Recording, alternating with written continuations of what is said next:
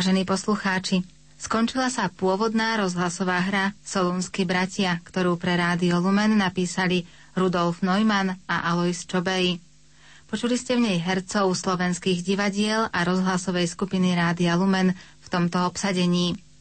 Cyril Jozef Novotný, Metod Ľubomír Holčík, knieža Rastislav Štefan Šmihla, Gorast Michal Ďuriš, mních Záboj Daniel Výrostek, biskup Arnulf, Michal Nikodém, knieža Koceľ, Ján Haruštiak. Na realizácii hry sa podielali majster zvuku Marek Rimovci, hudobný redaktor Imrich Šimik a režisér Alois Čobej.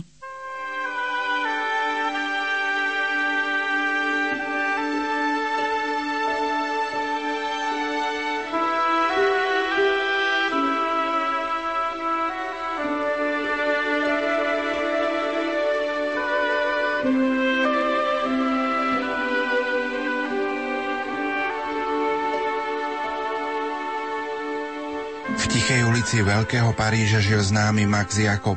Zarábal si na biedné živobytie maľovaním obrazov. Nemodlil sa a nechodil na bohoslužby, nemal na to čas, ale pri práci na obrazoch často premýšľal o tom, či jestuje Boh, či treba veriť a ako sa dostať k viere v Boha. A Boh ho za to odmenil nádherným zážitkom. Raz, keď sa vrátil domov z Národnej knižnice a odložil aktovku, a vyzul si topánky a hľadal si domáce prezúky, zdvihol hlavu. Zrazu uzrel pri stene, na ktorej vysel jeho obraz krajiny, nebeské zjavenie. Uzrel tam stáť postavu zahalenú plášťom. Podľa známych obrazov spoznával, že je to postava vzkrieseného Krista. Ježiš mal pokojnú a žiarivú tvár. Umelec pred ním padol na kolená a zvolal Pane, odpust mi. A potom sa mu Ježiš stratil z očí. A tento zážitok natoľko otriasol mladým 33-ročným umelcom, že ho šiel vyrozprávať slávnemu španielskému maliarovi Pablovi Picassovi a potom požiadal katolického kňaza o poučenie vo viere a o krst, pri ktorom bol krstným otcom spomenutý Picasso. Po svojom krste prežíval umelec najkrajšie a najšťastnejšie chvíle života hlbokej viere v Boha – tak veľmi miloval pána Boha, že celou dušou zatúžil stať sa kňazom, aby mohol ľuďom ohlasovať, akým šťastím je pre človeka hlboká viera. Milí poslucháči, aj svätý Cyril a Metod ohlasovali našim predkom, akým šťastím je pre človeka hlboká viera. Dnes sa chceme poďakovať našim slovanským apoštolom Cyrilovi a Metodovi, že svojim postojom k viere nielen našim predkom, ale i nám zabezpečili život – Pochopili, že slova z dnešného evanielia nepatrili len 12 apoštolom, ale aj im a do posledného úderu plnili slova. Chodte, učte všetky národy a krstite ich v mene Otca i Syna i Ducha Svetého a naučte ich zachovávať všetko, čo som vám prikázal. Pohodové počúvanie dnešnej relácie na slávnosť svetých Cyrila a Metoda vám prajú Marek Rimovci, Diana Rauchová a Pavol Jurčaga. Senhor.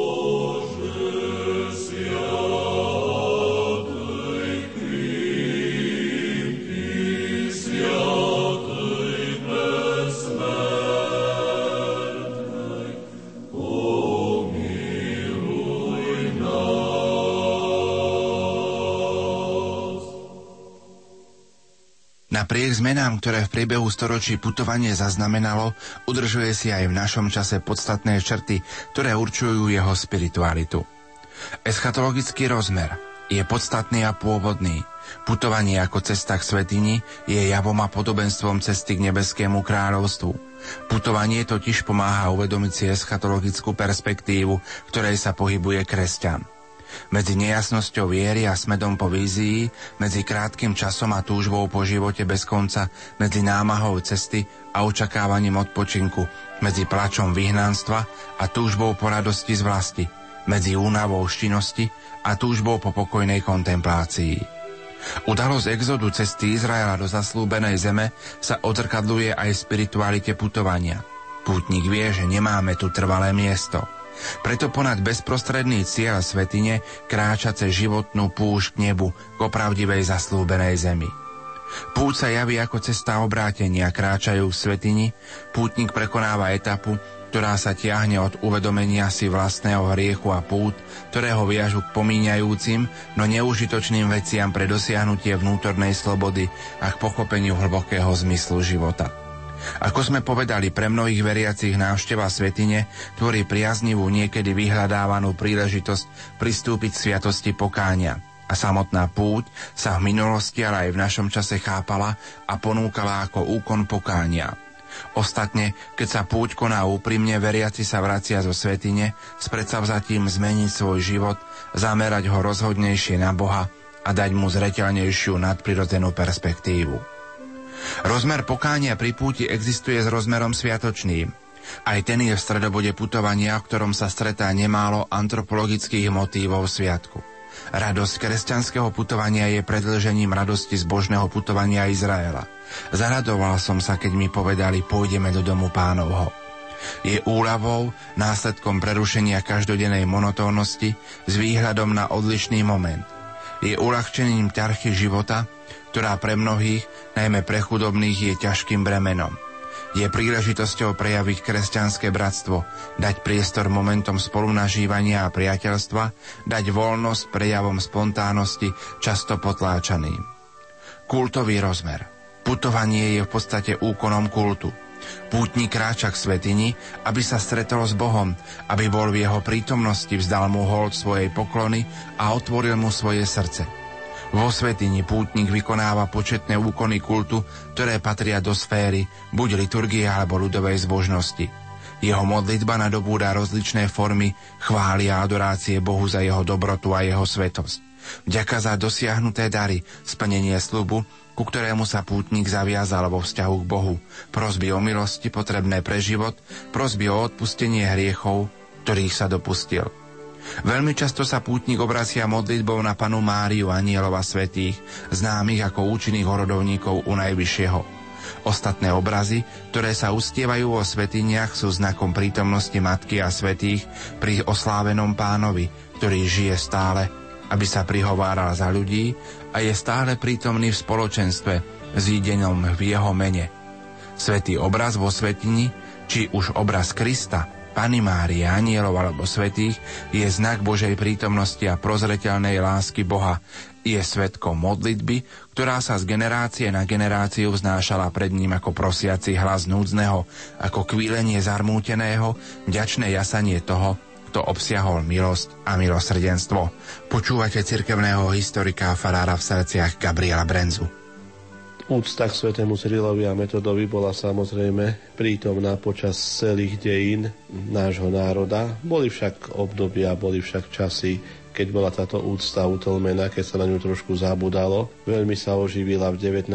storočí, najmä v súvislosti s rokom 1863, keď sa slávilo milénium, tisícročné výročie príchodu svätého Cyrila a Metoda na Veľkú Moravu. Vtedy veriaci, najmä Šiech, Moravy a Slovenska, veľmi začali putovať na posvetný Velehrad, ale otvorili sa aj mnohé cyrilometodské posvetné miesta na Slovensku. Jeden z prvých kostolov, ktorý bol na Slovensku zasvetený solúnským bratom, bol práve kostol v Selciach, kde na Svetú Trojicu v nedeľu 31. mája bansko biskup Štefan Mojzec požehnal oltárny obraz svätého Cyrila a Metoda, práve v roku 1863 a potom vznikali aj ďalšie kostoly. My vieme, že teraz sa koná veľká národná púť k svetým solúnským bratom aj v staroslávnej Nitre, ktorá je kolískou nášho kresťanstva a našej kultúry. My vieme, že solúnským bratom je zasvetená aj novovzniknutá žilinská diecéza a že sa koná púť v Terchovej, v najväčšom chráme zasvetenom svetému Cyrilovi a Metodovi na Slovensku. Púť sa koná aj na staroslávnom Devíne. My vieme, že aj grecko-katolíci, keďže Košická eparchia je zasvetená solúnským bratom, majú svoju cyrilometodskú púť v Sečovciach, už spomínaná púť v Selciach a na mnohých iných miestach, všade tam, kde sú kostoly zasvetené svetému Cyrilovi a Metodovi, ale aj tam, kde je nejakým spôsobom spojený začiatok nášho kresťanstva, našej viery s týmto miestom, všade tam sa konajú slávnostné sveté omše. Samozrejme, na Velehrade sa koná púť moravských a českých biskupov aj za účasti delegácie zo Slovenska.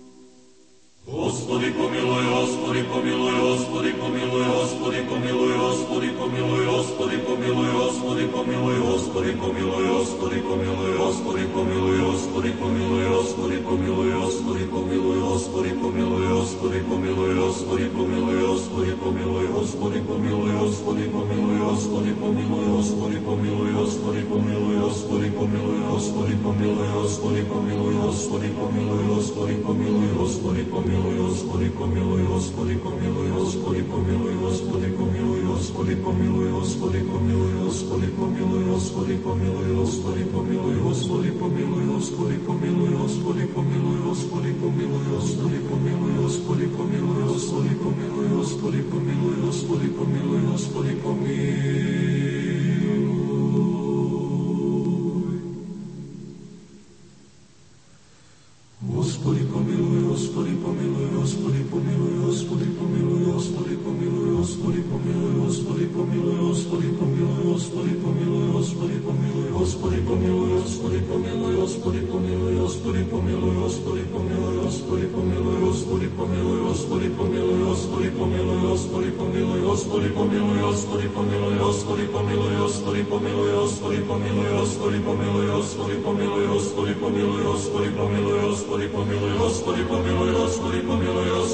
pomiluj, hospodi, pomiluj, hospodi, pomiluj, hospodi, pomiluj, hospodi, pomiluj, hospodi, pomiluj, hospodi, pomiluj, hospodi, pomiluj, hospodi, pomiluj, hospodi, pomiluj, hospodi, pomiluj, hospodi, pomiluj, hospodi, pomiluj, hospodi, pomiluj, hospodi, pomiluj.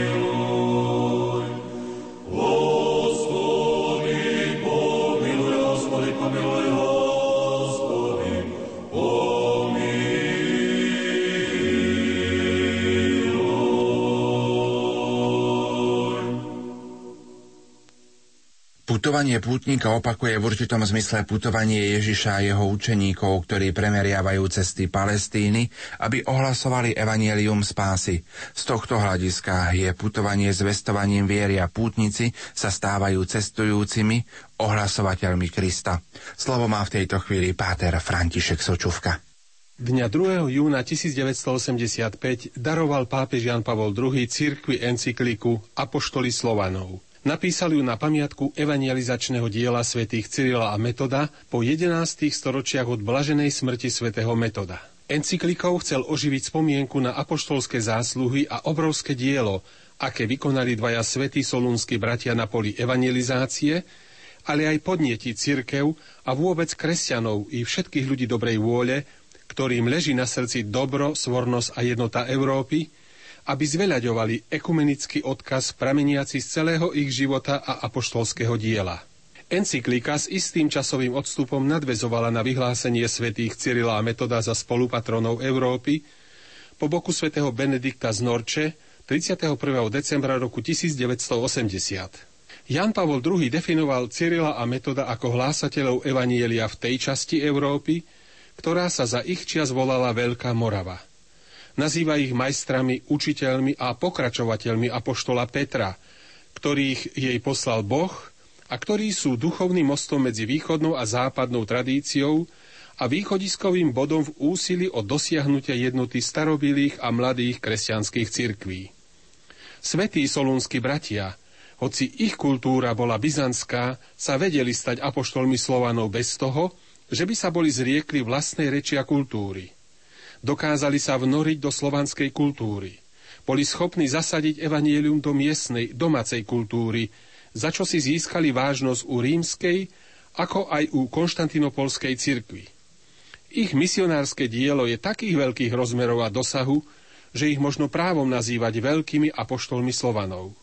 Svetý Cyril a Metod neváhali a ani nečakali na vhodnejšiu dobu, ale začali siať evanielium do slovanskej zeme. Pochopili ale, že zrno na siate nemôže byť v úvodzovkách z dovozu, pozostávajúceho čisto len z ich byzantskej kultúry, reči a obradov, ale že ho treba dorobiť na mieste, nadviazaním dialógu s miestnou kultúrou, prijatím jej tradícií, ich postupným začlenovaním do cirkevného života a ponúkaním nových liturgických modelov. Najgeniálnejšou ich myšlienkou v evangelizačnom úsilí bola tá, že do liturgických obradov zaviedli používanie miestnej domácej reči. Vedomi si starobilosti a legitimity slovanských tradícií nemali strach používať pri liturgických obradoch slovanskú reč, čím z nej urobili účinný nástroj na približovanie a vykladanie Božích práv tým, čo touto rečou hovorili. Robili to s čistým svedomím, nepoškvrneným pocitom nadradenosti z lásky k spravodlivosti a so zjavnou apoštolskou horlivosťou voči národom, ktoré sa rozvíjali. Implantáciu eklézie znamená, že naši vierozvescovia vo svojom evangelizačnom úsilí nevnúcovali Slovanom ani grečtinu, ani byzantskú kultúru, ale prijali ich reč, zdokonalili ju a čo je najdôležitejšie, i keď prichádzali z východu, uznali rolu, ktorú zohrával rímsky biskup a priamo sa s ním spojili, aby ich evangelizačné dielo mohlo byť ešte pevnejšie a istejšie. Konštantínopol ich poslal ako misionárov zvestovať kresťanskú vieru Slovanom, ale bol to rímsky biskup, ktorého oni uznali ako viditeľné centrum jednoty, ktorý ich akreditoval, podporoval a usmerňoval. Život a apoštolát dvoch svetých solunských bratov bol poznačený horlivým úsilím o záchranu jednoty vo viere a láske medzi cirkvami, ku ktorým patrili, čiže medzi Carihradskou a Rímskou. Právom ich možno pokladať za pravých a ozajstných predchodcov ekumenizmu, pretože sa účinne usilovali, aby odstránili alebo zmenšili každú skutočnú, ako aj čo len zdanlivú roztržku medzi jednotlivými spoločenstvami veriacich, patriacich do jednej a tej istej cirkvi. Horlivá starostlivosť obidvoch bratov o ochranu jednoty viery, zvlášť metoda, ktorý bol vedený s odpovednosťou svojho biskupského úradu a ktorý musel čeliť mnohým ťažkostiam, dokonca i fyzickému prenasledovaniu, no aj tak sa nespreneveril svojej vernosti a plnil si svoje kresťanské a biskupské záväzky rovnako voči byzantskej ako aj rímskej cirkvi, a takisto aj voči cirkvi vznikajúcej v slovanských zemiach, bola a navždy aj ostane ich preveľkou zásluhou, zvlášť ak sa vezme do úvahy, že ich poslanie prebiehalo v polovici 9. storočia, kedy sa začal prehlbovať osudný rozkol medzi východnou a západnou cirkvou. Život a dielo svätých Cyrila a Metoda možno naplno pochopiť vo svetle druhého vatikánskeho koncilu. Jeho hlavnou úlohou bolo vnútorne obnoviť cirkev a podnietiť jej misionárskú činnosť katechetickými a pastoračnými metódami, akými sa inšpirovalo aj dielo svätých Cyrila, neskôr Konštantína filozofa a metóda, vykonané medzi slovanskými národmi, ktoré dovtedy nepočuli sláviť Božie slovo vo svojej materčine. Boli to oni, ktorí odvážne presadzovali a bránili právo rozličných národov na liturgiu v ich vlastnej reči. Títo dvaja svedci si dávno pred nami uvedomovali, že každý človek, každá reč, každá kultúra a každý národ majú svoju osobitnú úlohu, poslanie a miesto v tajomnom Božom pláne i vo všeobecných dejinách spásy. Preto neváhali ohlasovať evanielium v reči, ktorou hovorili ľudia tam, kam oni Božie slovo prinášali. Pre slovanské národy preložili do ich jazyka to, čo bolo po stáročia jedinečným bohatstvom starogréckej a byzantskej kultúry a imaním východnej i západnej cirkvi. Vďaka tomu, že prispôsobili bohaté a jemne vypracované texty byzantskej liturgie slovanskému jazyku a vyjadrovaniu, čo za svojho času schválili a odobrili tak rímsky biskupy, ako aj carihradskí patriarchovia, sa mohli začať aj Slovania cítiť a považovať spolu s ostatnými národmi za potomkov a dedičov sľubu daného Bohom Abrahámovi. Tak mohli vďaka cirkevnej organizácii vytvorenej svetým metodom nájsť svoju kresťanskú identitu, zaujať svoje miesto a spojiť svoj osud s cirkvou, ktorá sa stala skutočnosťou časti Európy, ktorú obývali Slovania. Spomienka na svetých Cyrila metoda predklada nášmu svedomiu znovu a znovu ekumenický problém a zavezuje všetkých kresťanov ešte usilovnejšie pracovať na tom, aby sme mohli dospieť plnej jednote. Jednota, povedal 26.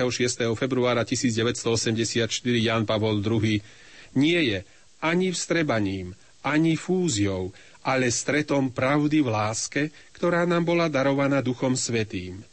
Odkaz svetých bratov Cyrila a Metoda v nás nechávajú narastať nostalgiu po jednote cirkvi východu a západu, ale nás zároveň aj vyzývajú rešpektovať a ceniť si osobitné a svojské tradície rozličných národov a jednotlivých miestnych cirkví, lebo všetky sú povolané k tomu, aby svojimi vlastnými darmi obohacovali katolícku plnosť. Všetky totiž môžu urobiť veľmi veľa pre urýchlenie dialógu a urovnanie cesty vedúcej k jednote. Rok 2013 bude rokom svätého Cyrila a Metoda. V tomto roku začali po slovenských diecezách putovať relikvie svätého Cyrila. Vydavateľstvo Dobrá kniha v Trnave vydalo pri tej príležitosti cennú knihu o živote našich vierozvestov Cyrilovi a Metodovi, ktorá istotne môže veriacim lepšie poznať ich životné osudy. Tie by sme naozaj mali poznať čo najlepšie. Oh.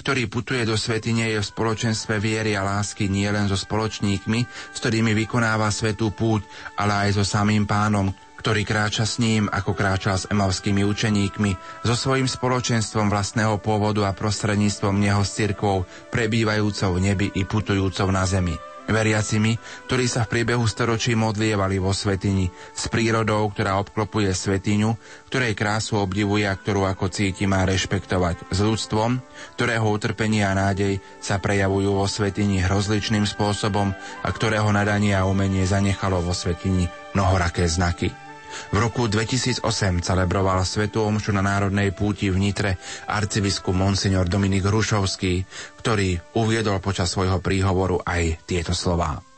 Drahí bratia a sestry, dúfam, že mi uveríte, keď sa vám priznám, že obsah homílie ma postavil pred mnohé otázky. Nie, že by chýbal predmet, o ktorom hovoriť, ale skôr, čo vybrať, o čom nehovoriť ponúkajú sa mnohé negatívne zjavy, na ktoré by azda bolo možno poukázať. Ale iste je lepšie zažíhať svetielka, než preklínať tmy. Povedal to Jozef Cíger Hronský, podľa môjho názoru svetý človek. Keď som bol pri jeho hrobe v Buenos Aires, a počul som, čo o ňom hovorili ľudia, ktorí tam žili s ním niekoľko rokov ako exulanti i ako miestni. Prišiel som k tomu presvedčeniu. To bol naozaj veľký muž, svetý muž. A videl som, že nakoniec sa musíme obrátiť tam, kde vlastne by sme sa mali obrátiť hneď k Božiemu slovu. Môže byť pre nás istejšie svetlo ako slovo Božie aj v dnešnej liturgii. Prvé čítanie z knihy syna Sirachovho nám kladie na srdce chváliť slávnych mužov, svojich otcov podľa ich činov. Áno, po Bohu sú dvaja solúnskí bratia, Cyril a Metod, duchovnými otcami nášho národa. Svetý otec Jan Pavol II pri svojom stretnutí so zástupmi mládeže v Nitre 30. júna 1995 nám to takto vyjadril. Nitra nám hovorí o prvom tisícročí. Tu nedaleko stál prvý kresťanský kostol v celej stredovýchodnej Európe. Tu sa od roku 828 pšeničné zrno stáva v Eucharistii telom Krista. Preto som túžil navštíviť Nitru, hovoril pápež. Ešte za života svätého Metoda tu bola zriadená diecéza, katedrálny chrám, ktorý sa vypína nad mestom, je jedným z najstarších biskupských sídel medzi slovanskými národmi. Tu nedaleko sa narodil Gorast, muž vašej krajiny, vzdelaný a pravoverný, spolahlivý učeník, ktorého si metod vyvolil za svojho nástupcu. S pohnutím hľadím na obrysy Zobora. Na jeho úpetí stál okolo roku tisíc kláštor svätého Hipolita, kde sa formoval môj krajan svätý Andrej Svorat a jeho žiak svätý Benedikt, nebeský patróni tohto mesta a tejto diecézy. A zda sme to aj vedeli, ale bolo dobré, že nám to pápež pripomenul. Súkromne potom ešte pridal on, syn poľského národa, že to všetko tu jestvovalo 100 rokov pred Krakovom. Na to ešte osobne navštívil aj katedrálu a hradný areál, hoci to pôvodný program cesty vtedy ani nepredvídal. Preto aj my chválme dnes našich slávnych otcov Cyrila a Metoda. Pridávame sa tak ku slovenským generáciám, ktoré sa hlásia k ich duchovnému dedičstvu ako nepretržite živé posolstvo. Myslíme napríklad na Benedikta Sölöšiho zo spoločnosti Ježišovej, trnavského rodáka, ktorý zostavil a v roku 1655 vydal prvý slovenský tlačený spevník chrámových spevov Cantus Catholici a v úvode sa odvoláva na jazykovú tradíciu cyrilometodského kresťanstva. Myslíme na dlhé roky slovenskej emigrácie do Spojených štátov amerických a do Kanady, ktorá už pred 100-150 rokmi zakladala svoje slovenské farnosti, osady, bolo ich skoro tisíc a približne tretina je zasvetená našim vierozvestom. A takmer vo všetkých katolíckých slovenských chrámoch, ktoré som tam navštívil, obdivoval som krásne súsošia alebo obrazy svetých Cyrila a Metoda. S istým dojatím spomeniem i veľkodušnú odpoveď celej slovenskej emigrácie, ktorá pri spomienke na 1100 rokov od príchodu solúnskych bratov k našim predkom postavila v Ríme v roku 1963 Slovenský ústav svätého Cyrila a Metoda. Vo výpočte by sme mohli ešte pokračovať. To však už iní pred nami dobre urobili. Ale aj toto azda stačí, aby sme jednoznačne mohli hovoriť o živej, hlbokej a činorodej cyrilometodskej tradícii v našom národe. Otázka je teraz varí iná. Žije táto tradícia aj v nás? Sme jej duchovnými deťmi? Žijeme a pracujeme v jej duchu? O nej povedal svätý otec Pavol VI dňa 14. septembra 1963 slovenským pútnikom, ktorí sa zišli na posviacku nášho ústavu v Ríme. Hovoril, veď je to zvláštnym príznakom katolíckej výchovy, že si nevšíma len kultúrnych daností, ani sa neuspokojuje s, pripomienkami odohratých dejov, lež poukazuje tiež na živú tradíciu, ktorá je duchovným činiteľom pri mravnom stvárňovaní, vernou smernicou nepokrúteného a sústavného pokroku v priebehu vekov, zárukou stálosti a vytrvalosti, ktorá zaručuje národu jeho dôstojnosť, jeho právo na život, jeho záväzok konať v súlade s inými národmi. Cyrilometodská živá tradícia predpokladá na prvom mieste ako to zdôrazňuje druhé čítanie dnešnej svätej Jomše, vieru v Boha a teda aj plnú slobodu veriť a podľa viery dôsledne žiť v duchu jasných smerníc, čo naznačuje Pavol VI. Môžeme sa tu zamyslieť i nad slovami, ktorými sa náš terajší svätý otec Benedikt XVI prihovoril pred niekoľkými dňami pastoračným pracovníkom rímskej diecézy týmito slovami. Naša civilizácia a naša kultúra, ktoré predsa stretli Krista už pred 2000 rokmi, sa usilujú veľmi často vložiť Boha ako si do zátvorky a organizovať bez Neho osobný i sociálny život, ba idú ešte ďalej. Tvrdia, že o Bohu nič nemôžeme poznať a popierajú aj jeho existenciu. Lenže, keď je Boh ponechaný bokom žiadna vec, na ktorej nám skutočne záleží, nemôže dosiahnuť svoje stále umiestnenie a všetky naše malé i veľké nádeje sa opierajú o prázdno, stoja vo vzduchu. Potiaľ Svetý Otec. A my, naše veľké nádeje potom vlastne nemôžu ani jestvovať. Nádej ako kresťanská čnosť je trvalý postoj, schopnosť človeka prebíjať sa ťažkostiami k ideálu, ktorý je pred nami, na dosah, ale nie ľahko dosiahnutelný. Cestou k nemu treba mať silu a výdrž. Keď človek sám nestačí, musí sa mať o koho oprieť. Povedomie vlastnej slabosti nevedie k beznádeji. Ak sa je o koho alebo o čo oprieť, ak nám niekto podáva vnútornú silu. V kresťanskej nádeji tým živým ideálom je sám Boh. A on je jej oporou a našou vnútornou posilou, keď na ceste k nemu klesáme.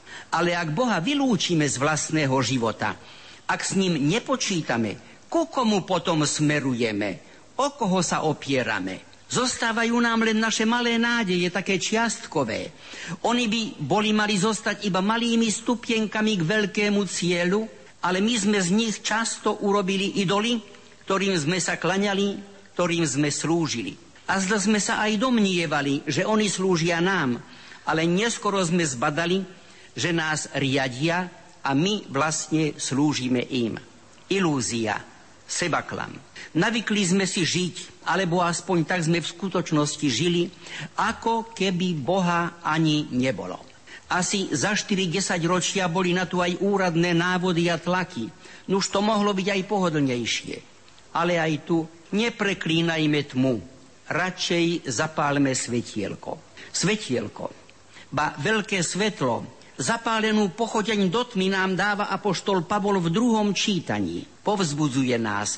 Znášajte sa navzájom v láske a usilujte sa zachovať jednotu ducha vo zväzku pokoja. Jeden je Boh a Otec všetkých.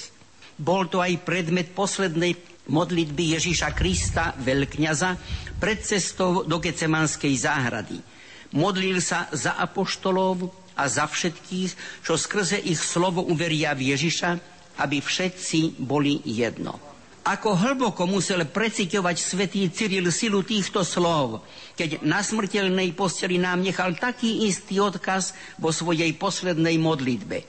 Pane Bože môj, zvelať církev svoju množstvom, všetky spoj do jednoty – Veď najhodnotnejšou obetou pred Bohom, píše mučeník svätý Cyprián, je náš pokoj, naša bratská zhoda a ľud zhromaždený v jednote Otca a Syna a Ducha Svetého. Pokoj, zhoda, jednota.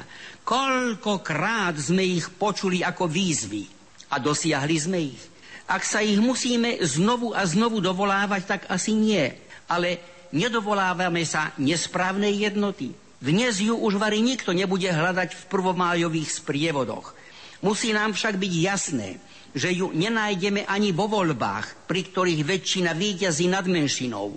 Voľby, a to vždy a všade, skôr rozdeľujú, než zjednocujú.